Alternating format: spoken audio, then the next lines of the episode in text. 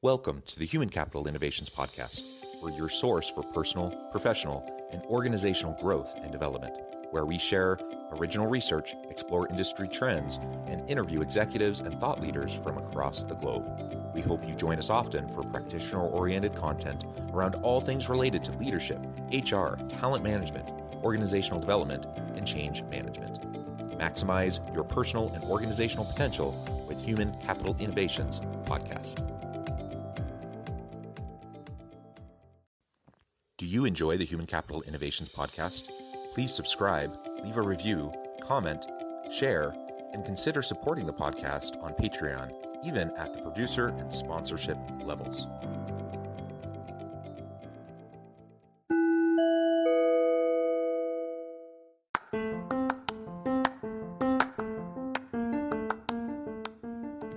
Welcome to the Human Capital Innovations Podcast. In this HCI podcast episode, I talk with Cynthia Owyoung about her book, All Are Welcome How to Build a Real Workplace Culture of Inclusion that Delivers Results.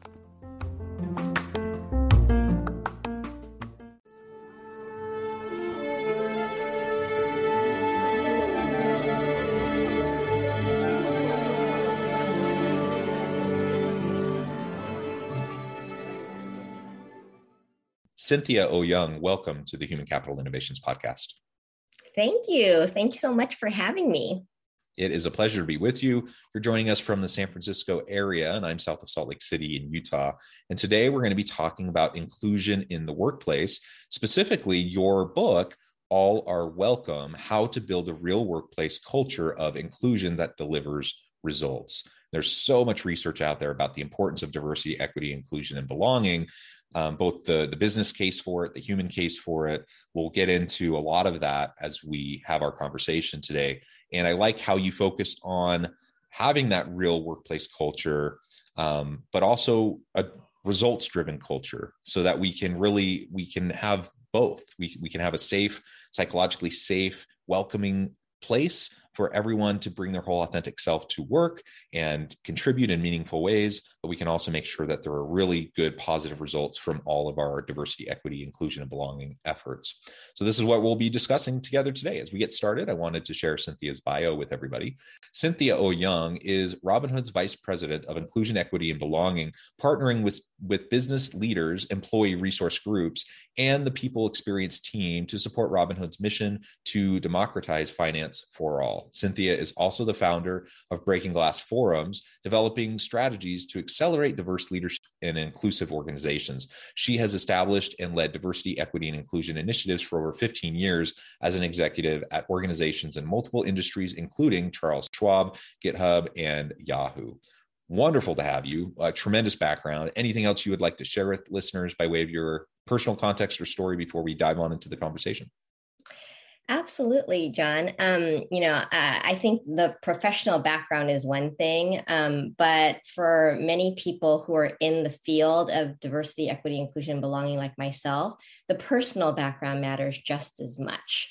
Um, and so, for you know, for what I tell many folks when I do this work, one of the reasons that I am in it is because I'm an Asian woman. I uh, am the daughter of immigrants. I'm first generation born here in the US. Um, I have a brother who is gay. I have another brother who is developmentally disabled. Um, my father served in the Air Force. I've got a family, two kids, right? So I've got all the protected classes covered in my immediate family. Um, and growing up with all of that influence has really given me this sharpened sense of empathy for other lived experience and um, a desire to correct for inequities that I've seen, right? I've grown up seeing people um, you know, underestimate my brother who is disabled. I've grown up seeing people who am spewing hate at my brother who is gay for no reason other than who he loves, right? And so that's um, a, a really a strong motivator for me for why I do this work. Yeah, thank you for that background and and I much of what you just said resonates with me. Now I'm clearly I'm a straight cisgender white dude. Um, I'm so I, I don't personally have um, some of those different uh, elements of diversity, but within my family and close circle, uh, I, I, do. And that resonates with me. And, and uh, for example, one one of uh, the things you just mentioned was your disabled sibling. Uh, I have the same. And so growing up uh, with a sister who was just a few years older than me and was developmentally challenged in so many ways, um, physically and mentally, and to see how she was treated really. I don't know. It kind of just shoved into me like this this sense for equity and justice and and to stand up for people who can't stand up for themselves who don't have a voice right um and and so i i admit you know my privilege and i come from this i come to this conversation from a place of privilege um but i i do also come from a place of of lived experience where i've seen the pain um and the, the challenges and the hurt that people have had to deal with uh based you know on on just their their background their upbringing their their uh, whatever protected class you might talk about. So uh, I think this will be a great conversation. I really appreciate your work in this space, your commitment to diversity, equity, and inclusion, uh, and creating cultures and safe places of belonging for everyone. We need it more than ever. And uh, so this will be a fun conversation. As we get started, why don't you tell us? About why uh, you you wrote the book. Um, clearly, you're passionate about all of this, so I'm sure that's part of it. Um, but why this book? Why now? Great question. So, um, a couple of reasons for the book and now. Um, I think in, eh, the aftermath of George Floyd's murder back in 2020, right, we saw this um, outpouring of focus and support on um, how to drive more racial equity um, worldwide right? Not just here in the US. Um, and uh, you saw companies really coming out and stating um, their commitments uh, to driving more social justice uh, inside their organizations and in the world at large. Um, and so there was this, this huge focus, right, on diversity, equity, inclusion, belonging just in general that spurred a lot of action in this space and so i saw that and i thought you know this this is um, really a time for organizations who are um, trying to do their best but don't really know what to do right in this space um, and and see if i could put something out there that could help them right? Um, and then the second reason is that like for me like i've i've always been one person sometimes with a team sometimes not right operating within a, a single organization to try to drive this work. Um, and there's you know so there's limits to what you can do right? In in that kind of a role. And um, with that backdrop and context of what was going on in the world it just seemed like there's an opportunity to really scale the impact that i could have right in driving change beyond just sort of my proverbial four walls that i was in. And and using the book to help you know drive more leverage not just for myself but for anyone who's really trying um, to drive progress in diversity, equity, inclusion, and belonging in their organizations. And so um, that, that's really sort of the origins of the why behind the book. Like I've I have you know been in this space for close to 20 years at this point. I've learned a lot along the way. Um, and I'm hopeful that the lessons that I've learned, um, you know, I can impart in the book and, and help others kind of avoid some of the mistakes so that we can, again, accelerate even further and faster, farther.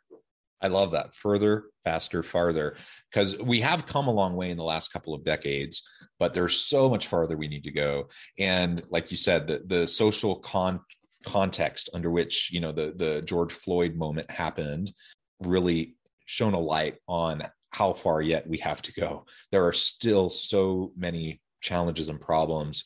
And, uh, you know, I, I just think of the last five years as really just being a wake up call for a lot of people who thought, oh, things are getting better. Things are, you know, we're, we're really in a, in a much better place. Well, it turns out um, we, we aren't as far as we thought we might have been. Uh, and, and there's a lot of work left to do. So I appreciate your commitment to this. Uh, and I'm excited to to dive on in. Why don't you uh, break down for us some of those key elements um, in the book? We don't have time to talk about everything in the book, but if there's anything that you would really like to highlight, or you know, two or three uh, main uh, components that you, you, feel are most essential to convey uh, as we go throughout the rest of this conversation, why don't you go ahead and, and share those? Definitely. I think, you know, there's there's a few things that I think are really important for people to recognize. Um, one being that this work, diversity, equity, inclusion, belonging, is not just about talent.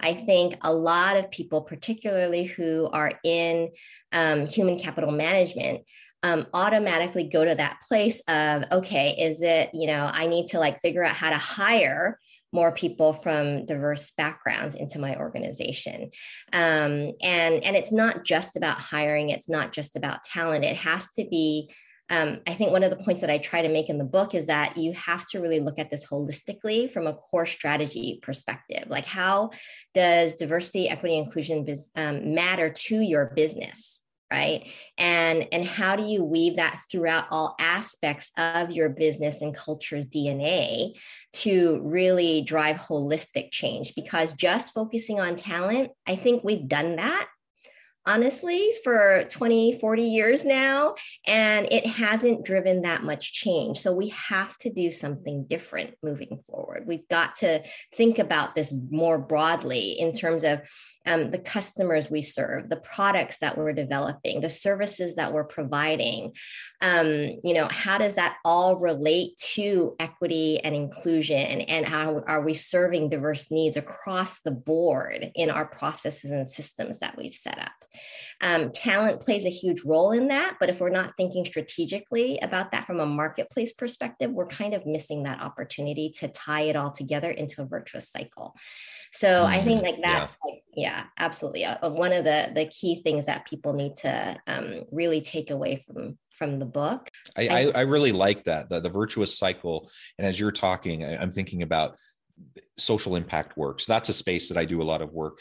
Um, and there's a lot of different ways of framing up social impact, but I think diversity, equity, and inclusion and this belonging conversation is a big piece of, of driving positive social change and it's absolutely necessary. And so if we're really trying to have you know create this systemic change this virtual cycle as you call it we want to drive social broader social impact beyond just you know kind of the traditional diversity metrics that we might see in relation to talent and human capital within an organization. So that's what i'm hearing you say. I completely agree. Um, there's so much more. Like just take for example social impact investing.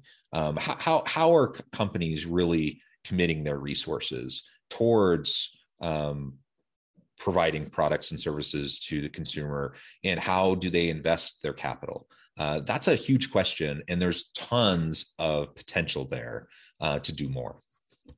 Absolutely. I mean, you look at the examples that some companies are now starting to set in this space, thinking beyond, right? Um, just their talent to like the broader ecosystem that they can impact. Um, like the NASDAQ, they have a new rule uh, of um, companies that are listing, right? They have to have um, diverse boards, right? Um, uh, Goldman Sachs has said that there will only underwrite IPOs in companies that have diversity on their boards. Um, State Street that does something similar with their Fearless Girl campaign, um, where they encourage more diversity and gender diversity on their boards uh, of, in, of companies that they invest in, right? And then you have on the other end of the spectrum all of the employee activists that are now, you know, coming to their leaders and demanding change um, beyond customer share, uh, activism and shareholder activism, right? All of these influences, people are looking for us to, to for companies and organizations to really do more because they see other institutions failing us in this space.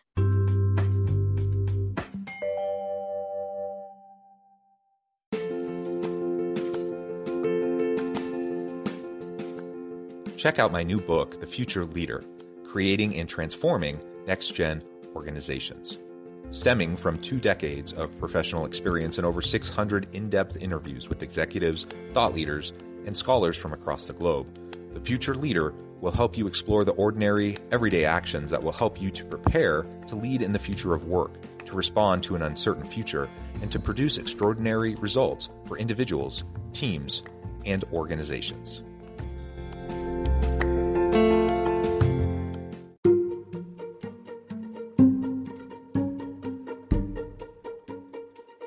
Welcome to the Human Capital Innovations Academy courses, micro credentials, and certificates to upskill and reskill for the future of work.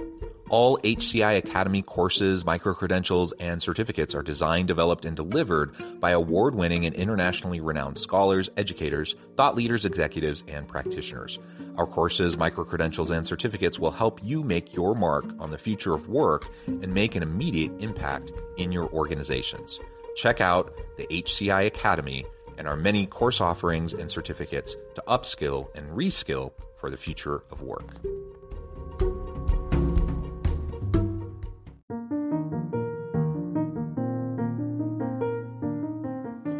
Check out our new weekly LinkedIn newsletter, Alchemizing Human Capital, exploring industry trends via original research and interviews with executives and thought leaders from across the globe. We look forward to having you join us.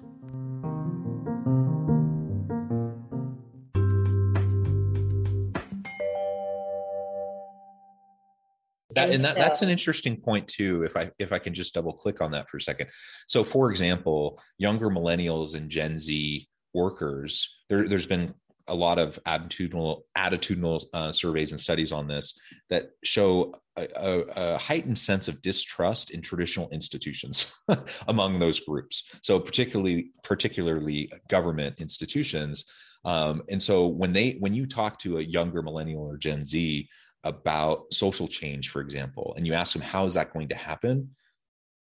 Predominantly, they say it's going to happen through business, through uh, through the organizations um, like yours and mine, who are hopefully trying to make a positive social impact. And you know, is that true? Well, it, it's it's complicated, right? There's there's multiple um, pathways of social impact in government and and uh, nonprofits and uh, various institutions all play a role and so i don't want to throw all those out obviously but it just it demonstrates this kind of distrust of institutions particularly among younger um, individuals and the need for businesses for corporations to really up their game and to leverage their capacity to drive positive social impact and social change. So, anyways, you were just saying that I just wanted to reemphasize that a little bit because I think that's a really, really important point.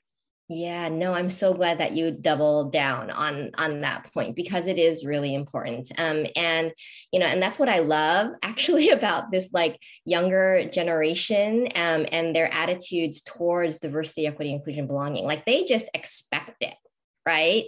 Um, and and so it's it's kind of like any company that isn't working on this space and i make this point in the book too like what are you doing? Like why aren't you? Like what kind of future do you see for yourself if you're not like you know um, catering to a more diverse world? Like we are globalized right now and you know the um, every successive generation is is more diverse racially and ethnically than the generation before right? And and so you know this is not something that we can ignore if we want to position our organizations for not just hiring great talent in the future um, but serving our you know more diverse marketplaces and customers as well. So um, it's it's really important that um, i think to your what you said earlier like organizations need to step up because it's it's we have higher expectations now. Yeah, and I would love for for organizations to step up just out of their generous nature and that they want to make the world a better place. But even if you put put aside like the social benefits and the the human case for all of this, just the the bottom line dollars and cents reality is that if if companies don't embrace this, if they don't do this, they're not going to attract good people to their business uh, in terms of employees, and they're they're really going to shoot themselves in the foot in terms of their customer base. so the the bottom line dollars and cents you know business case of all of this is yeah you better start doing it if you aren't already and really um, be committed to it. Definitely. And you know and i think you know there's there's also it's also important not to lose the fact that it's we're talking about human beings right? Um and i think as human beings we all want to do the right thing. Um, and uh, recognizing that we we do have an impact on people's experiences, right? Through every sort of policy that we make inside a company, to the practices that we have, um, and you know, one of the things that I often hear is you know uh, it's like well you know we we've like grown organically and we've got some great diversity because we we actually um, haven't had some sort of singular focus because we all care about it and and it's just sort of coming out in, in that way. And um, and i think that that that can only take organizations so far right? Um, so yes it might be great that you have some diversity today but what are you missing out on by not being intentional about it right? Um, and you can point to okay like you're a really successful company today without necessarily having focused on it but is that always going to be the case in the future right? Um, and so i think we we tend to look at it uh, as sort of our definition of success by what we've done as opposed to like what do we need to do next to continue to evolve and grow and be more successful in the future right? Because i think we're missing out on having the right um, level of perspective at the table if we're not intentionally focusing on bringing that perspective in yeah, that, that's a really great point. And in trying to look to the future in terms of what inclusion and belonging means and what it will look like and what the future of work demands from organizations, that's really essential rather than dragging our feet, you know, kind of being dragged along to play catch up for what we should have been doing all along. And that's honestly what a lot of organizations are doing. And I, I think, for example, I, I don't want to throw anyone specifically under the bus, but I'm a university professor and I do consulting work as well. Um, and at my university, uh, recently there there was a, a case uh, where I, where I was uh, I was working with a, a, particular department who was going through the hiring process for a new faculty position, and this was a STEM position. Um, and we know that STEM is disproportionately male dominated, and that's certainly the case in higher ed, and that's certainly the case in this department at this university. Mm-hmm. And so, you know, we we made a very conscious effort to to broaden the the pool, uh, try to get as many uh, great diverse applicants into the pool as possible. And to their credit, they did that. So those metrics look good. They they did a good job there. Where they totally fell flat was they did not interview a single woman or person of color in the entire interview process. Um, and they claim that race and gender had nothing to do with it that they were just picking the the most qualified people. And all i can do at, is shake my head. You know i'm just like what in the world is happening here? This is not okay. And in their mind you know they had done their due diligence. They had made sure they had a diverse pool. And then they felt like they had given everyone a, a fair shot. And then chose to interview people.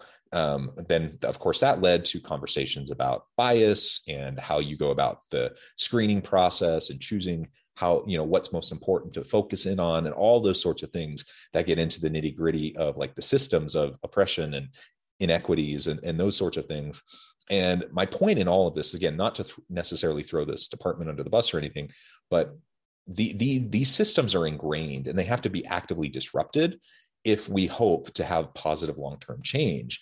And it's not enough to just say, well, organically, things are happening fine. Uh, this is a case where, you know, this institution, this department in particular, they're they're not only lagging. I mean, it was it was very very sad uh, to see how this was playing out.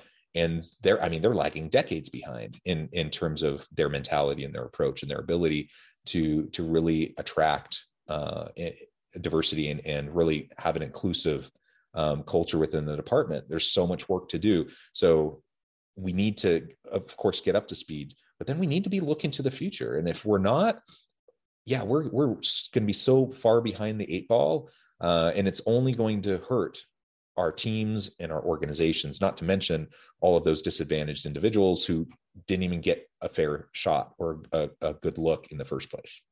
Yeah, um, I love that example for so many reasons, John, because I think you know you're pointing out a couple of different things that I think are really important for any anyone who's in a position of power to make change like needs to pay attention to right?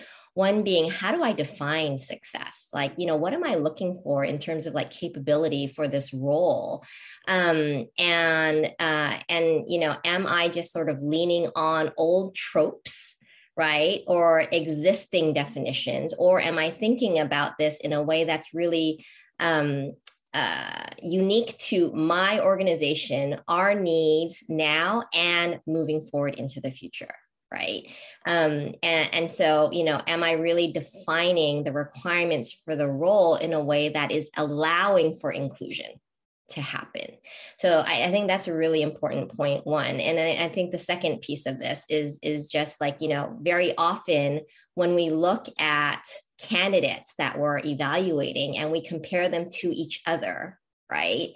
Um, uh, and you know you you have some set of qualifications that you're assessing all these candidates against. And there's there's always going to be somebody who seems like they tick more of those boxes right? And more often than not that somebody tends to be in the majority group because they have had more opportunity to be able to tick those boxes right? Well um, and the um, very boxes that they choose to include that need to be ticked are in their it, it, it, it's leaning their direction already anyways right?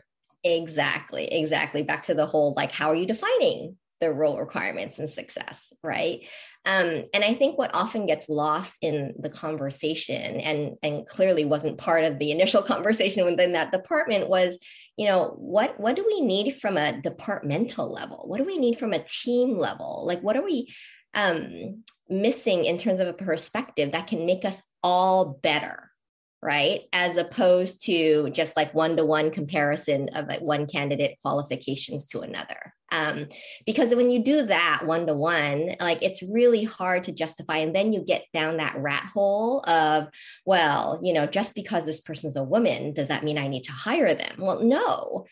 But that woman might bring a really different perspective that you're missing in the organization that is going to help you actually excel you know in either you know being empathetic with your students or you know in the university case or you know being able to help you um, provide marketing insight to you know your customers who might be you know ha- have some percentage who are women right? Or whatever the the the reasoning can be like you have to like draw that line right to to how that perspective is going to be helpful for you. And that's the thing that that i think people need to think more about and focus on um, when they're making decisions around who comes in like as part of the in group versus who is out.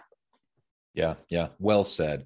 Well cynthia this has just been a really fun conversation. We've only scratched the surface. There's so much more. And so everyone needs to go get your book so they can learn more about all of this. Um, before we wrap up for today, I just wanted to give you a chance to share with listeners how they can connect with you, find out more about your work, where they can find your book, and then give us a final word on the topic for today everyone can connect with me um, uh, on LinkedIn. Uh, you can find me on Twitter at Cindy Owyoung um, and buy my book through my website, cynthiaowyoung.com. It has all the links to all the places that you can buy it. And um, especially if you support uh, independent bookstores, I'd encourage folks to, to go there. Um, and uh, I would say the last word on this topic is uh, don't be afraid to do something different than what you've been doing in this space right? I think um, a lot of us come to this with a fear of like doing something wrong or offending somebody inadvertently.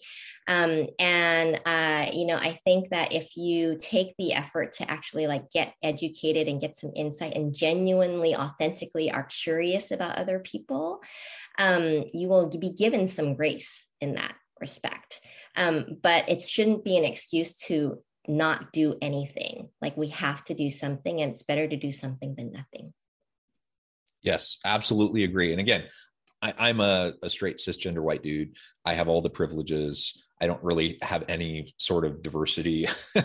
you know, I'm I'm part of the dominant, uh, you know, privileged group, and and uh, it's something that I try to be engaged in. And I'm sure that I say dumb things sometimes, or that I I am insensitive, or or put my foot in my mouth um, on occasion. Those sorts of things.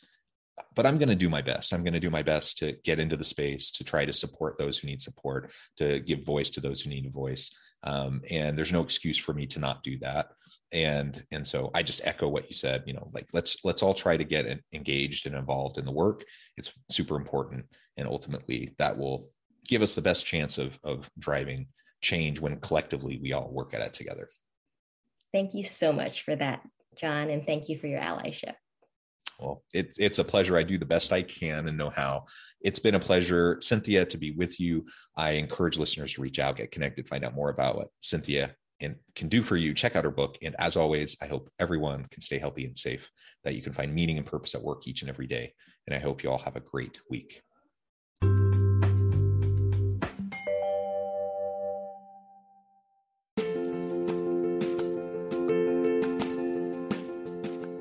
Bluer Than Indigo Leadership The Journey of Becoming a Truly Remarkable Leader.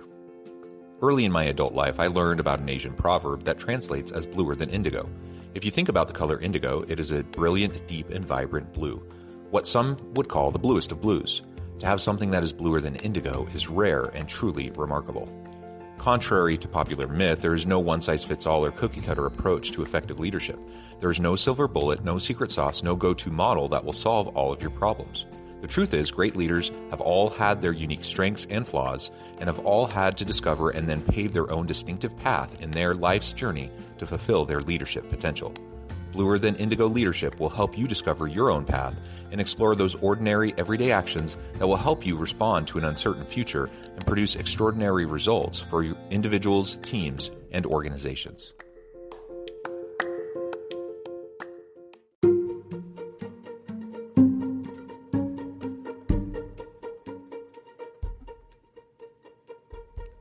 Check out Human Capital Innovations magazine, Human Capital Leadership.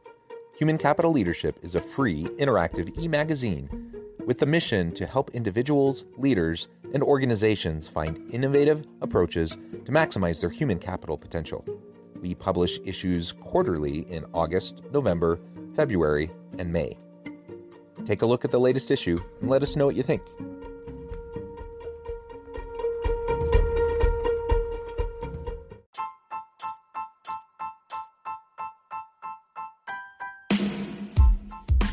Alchemy of Truly Remarkable Leadership Ordinary, everyday actions that produce extraordinary results. Consider how the nature of work has shifted over the past 50 years. With increased globalization, rapid technological advancement, and the shift in economic composition, the average job of today looks very different than the average job of 50 years ago. What will the jobs and organizations of tomorrow look like? Moreover, what does this all mean for organizational leaders? What are the core competencies and capabilities of organizations and their leadership that are prepared for continued disruption and geopolitical and socioeconomic shifts? Regardless of what the future holds, increasingly, leaders need to be socially minded, data driven, decisive, champions of talent, and disruptors of the traditional notions of leadership, teams, organizations, and work. The alchemy of truly remarkable leadership will help you to explore your own leadership competencies and capabilities and consider ways to apply and implement them into your workplace and personal life.